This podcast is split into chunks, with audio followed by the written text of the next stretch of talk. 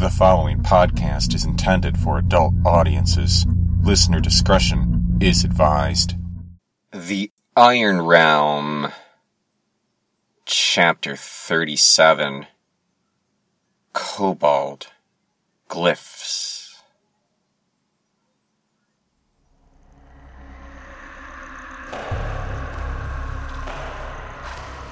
Len struggled to carry Treya upon her back. That elven woman had been badly hurt during the attack, and it hadn't been wise to move her. But they had no choice. They had to push on towards the secret way that had been indicated by the Unime. Were they being misled? That's what Echo would have said. Yet the Unime had given them no reason to doubt. Even so, in the maze, it was often impossible to be sure who was a friend and who was an enemy until it was too late. Len tried to let go of her fears. She concentrated on the march, left foot, then right. Carefully, carefully. She could not see any longer, but then again, most of her life had always been lived in the darkness. Treya's head settled then onto Len's shoulder, and as the cleric fought to keep on going, the sound of the elf's breathing reassured Len that at least she was still alive. At last, the group stopped, and though no one spoke, Len suspected from the heightened energy in the air that the group had arrived at the location of the kobold glyphs. From the way she had heard them described, Len pictured four rows and four columns of savage depictions. Each showed a different race being pursued, attacked, or devoured by kobolds, or else another more primitive canine form. When they had last passed this way, the Unime had discovered the secret of the glyphs. That one of them could be lifted away from the stone to reveal a hidden catch. Len strained her ears for the sound of the telltale click, but instead could only hear the nervous sound of whispering from ahead. Len summoned the last of her strength to keep from losing Treya. Len wanted to rest. Len wanted to sleep. Then, suddenly, she heard the sound of weapons being drawn. What was happening? There was nowhere for her to go, and her hands were no longer free to find her mace. Perhaps it had been a trap after all.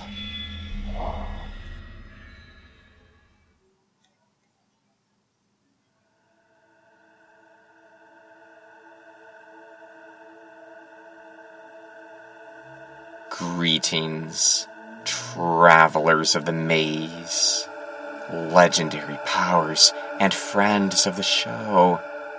I am your maze master, A.B. Lenzo, and I am your guide in the endless maze. How have you fared since last we met?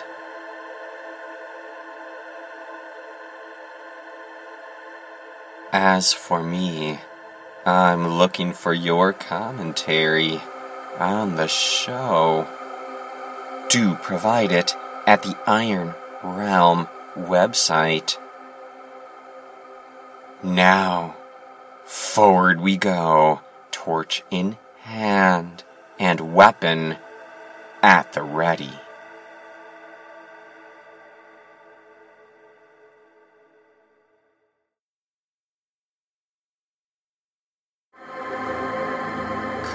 Complete details for tonight's guest audio are in the show notes at theironrealm.com or theironrealm.blogspot.com. The Iron Realm Podcast, copyright A.B. Lenzo, and I, your Maze Master, recognize with honor all ye contributors to tonight's show. Ashley Eddy of freesound.org, J. Lou 1987 of freesound.org, Corsica S at freesound.org.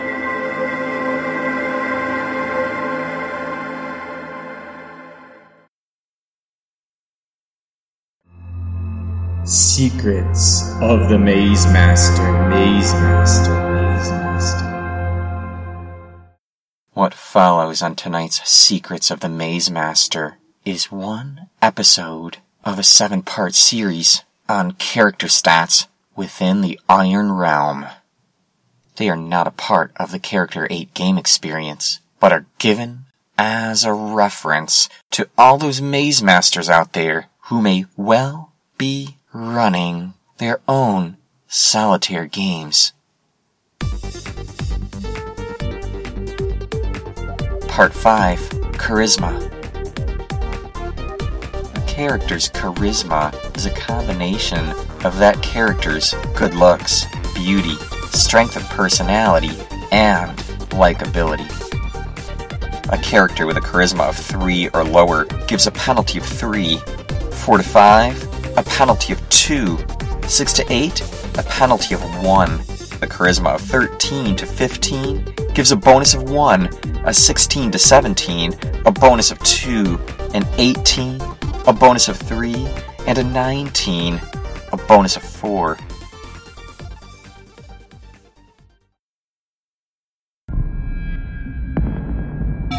Tribal Matters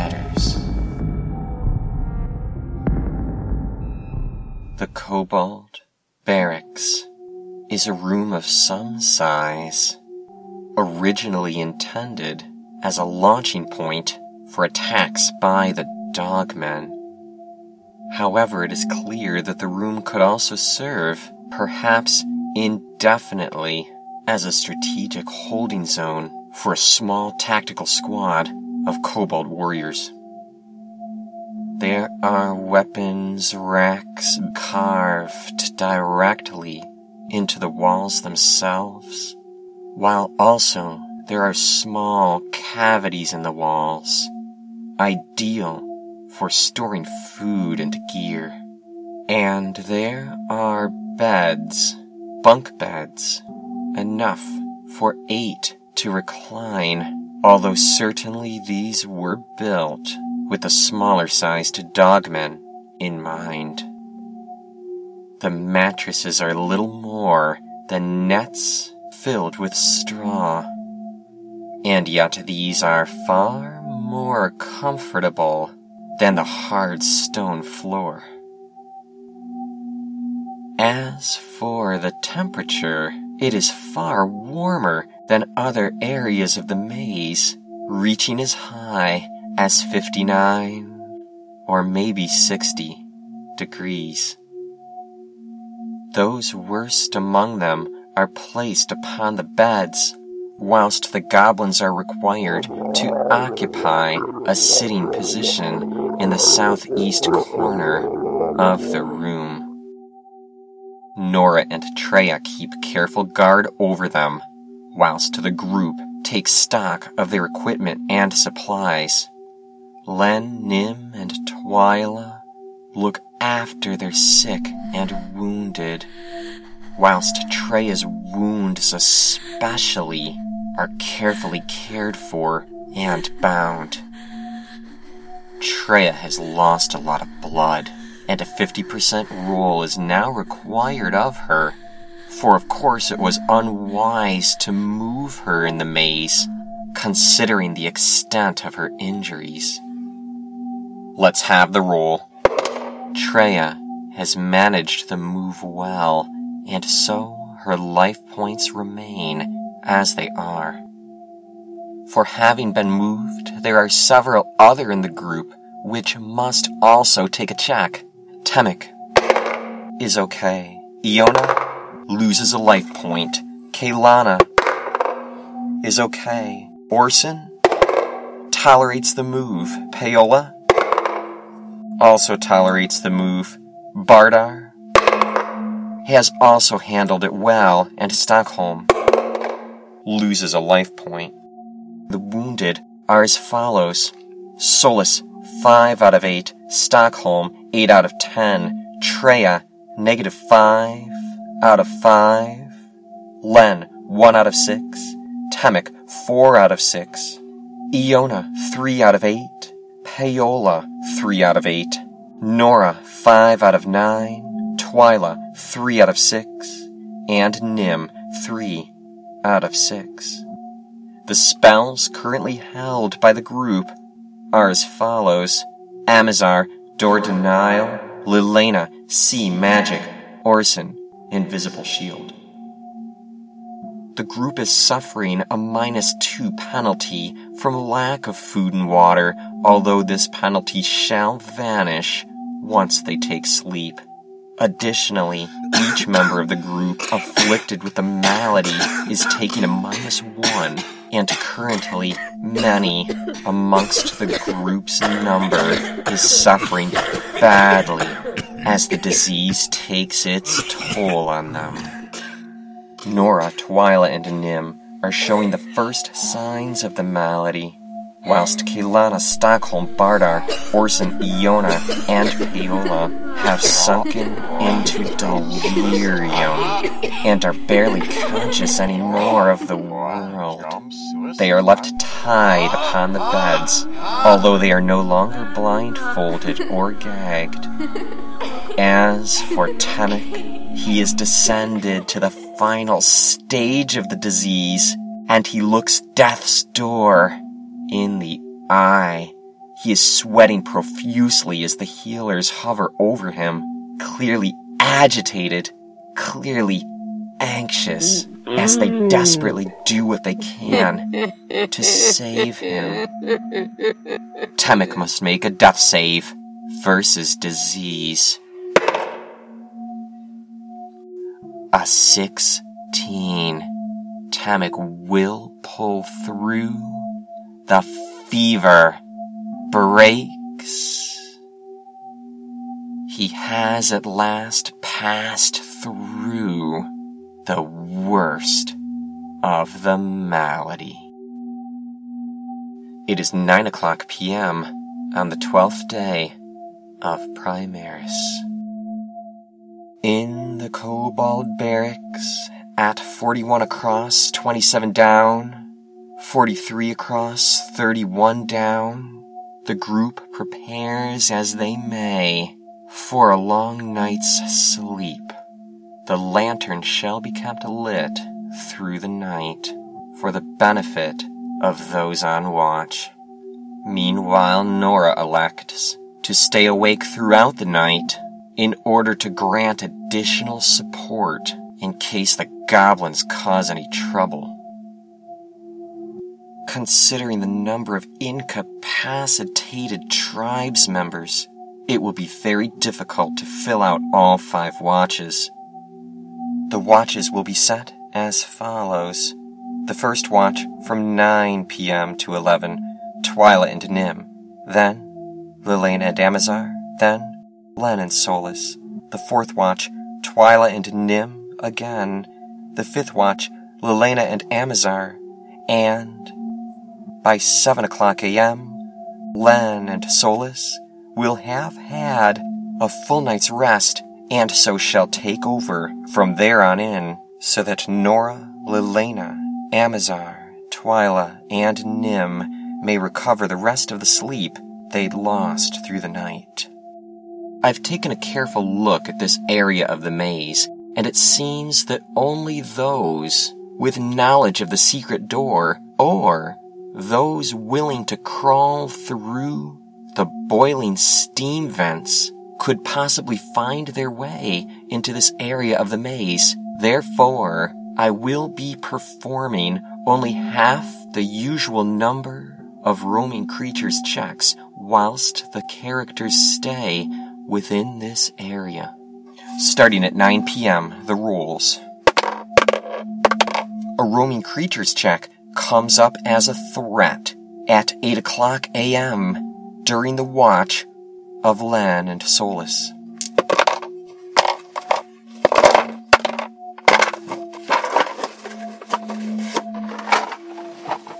On the thirteenth day, the fighter and the cleric can hear a dangerous sounding buzzing noise.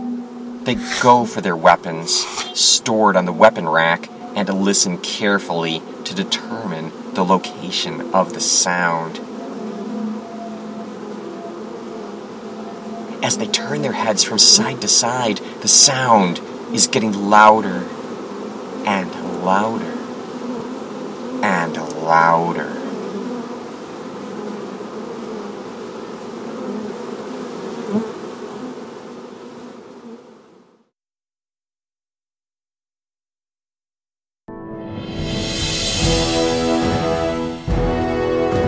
Legendary powers.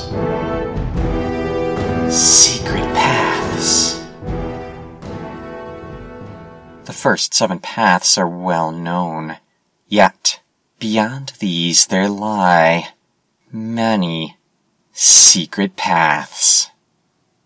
Seek and follow these as well, and allow your legendary power to achieve new heights never before imagined. The tenth path seek peace.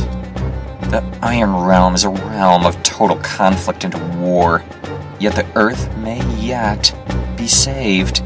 Actively practice the path of peace in small or large ways and be rewarded by your Maze Master. Award yourself 10 ranks of renown in game for every hour of dedicated effort you have enacted within your sphere of influence. Or begin a daily practice of peace to earn even more ranks fast. There is no hope left for the Iron Realm. Yet I beseech you to become a champion for peace on behalf of your own world. Walk the way of gratitude. I thank you for your wisdom.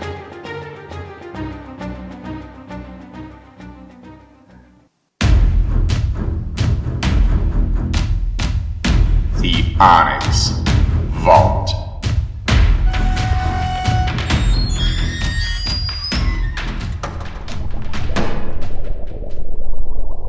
For centuries, there have been rumors of its existence.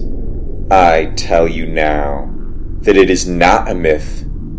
An impenetrable vault made of black onyx, deep in the tunnels, hidden, guarded, warded. Inside are held the most elusive treasures, the rarest treasures, reserved for the greatest friends of the show. Pre release podcasts every month give our greatest defenders secret knowledge of the future, forewarned of those events yet to come before anyone else on the planet. Meanwhile, the Iron Realm Solitaire Essentials and Gaming Guide is a must have for every fan of the dungeon setting with all the rules and advice you need to take your own Iron Realm campaign to the next level.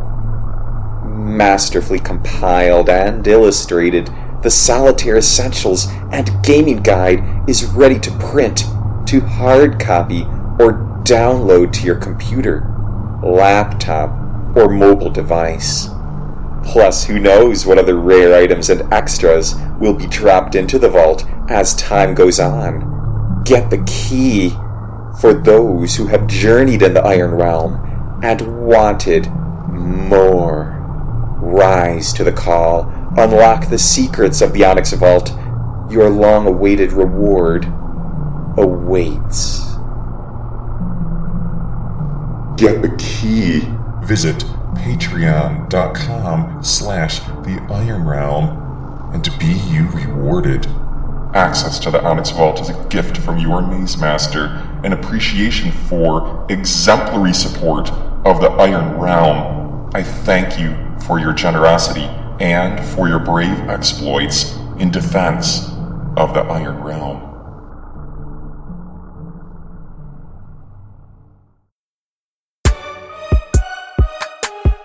Treasure Room. The group has reached the Kobold Barracks, and it is now time to consider the reallocation of gear, while also getting a closer look at those items and treasure acquired from the goblins, the beastmen, and the kobolds, and of course that gear held by their own fallen companions is carefully gifted amongst the surviving members of the tribe. These decisions are by consensus, and although some members of the group are far too deep into the malady to claim responsibility for any of these items as of yet, it is the ultimate intention that shall be stated on tonight's segment. To begin, each member of the group now has one backpack, four water skins, a large sack, and two belt pouches. Of the water skins, half are empty. Further, for food, each member of the group now has six rations. Beyond this, the group possesses the dead kobold and a collection of eggs. And further, there is a store including 12 extra rations, 7 extra water skins, and 2 wine skins, which have been assigned into Stockholm's care. Further, the following items have been procured as spoils of battle and are distributed as follows Goblin longbow and 10 arrows, Treya. 2 two handed swords to Solus. A goblin sling with 10 stones, Bardar. A short sword, also for Bardar. A long sword to Kana. Six sets of hide armor delivered into Stockholm's care. A small hammer and eight iron spikes for Temek. And two hand axes for Bardar. Taken from the goblins as well. 12d6 in Electrum coins.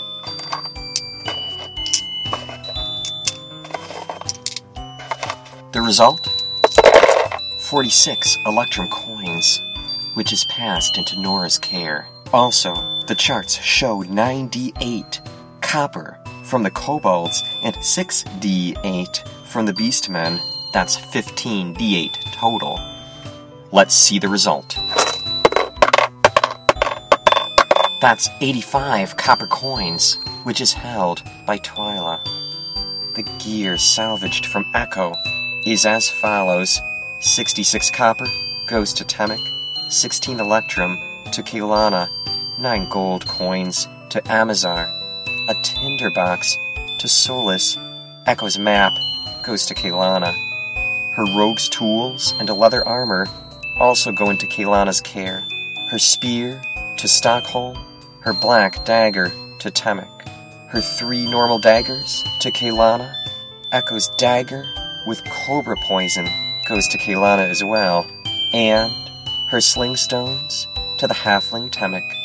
Echo previously had five torches as well, but these have been expended on the march.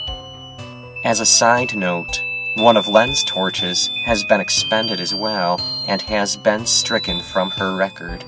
Of those items owned originally by the elven leader, Kai. The chainmail is passed into Temic's care, for the halfling can wear the chainmail shirt, tying it with a belt around his waist, and thus improving his armor value to a 5. Kai's shield and clothes have already been passed to Lilena, as well as his longbow with 20 arrows. Kai's sword goes to Temic, and his spellbook is given to Orson. As for Sira's belongings, her green robes and red dress are secured in Twyla's backpack, while her staff goes to Kaylana. Sira also had charge for the gold belonging to the Unime. It was 314 gold coins, and these are now possessed by Nora. Sira's supply of oil, 18 flasks, is split amongst Iona, Kana, and Paola, as are her silver daggers, of which she had three. Sira also had 10 normal daggers, which are split between Kaylana and Amazar, while her map of the maze and her ink is given to Nim, and her lantern to Paola. Now let's take a look at the level point pool. There are two level point pools. The first includes all members of the group except Temic, who is catatonic. This first pool also includes Sira, who, at the time of these awards, had not yet passed on. The awards 35 points for battling the goblins during Chapter 32, 50 points for the Chapter 32 intro, and 50 points for Nora's profile. 50 points for the Goblin Chains narrative. And during Chapter 34, 15 points for defeating the three kobolds. During Chapter 34, 50 points for the narrative entitled The Wall.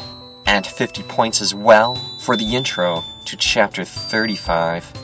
And 50 points for Sira's profile.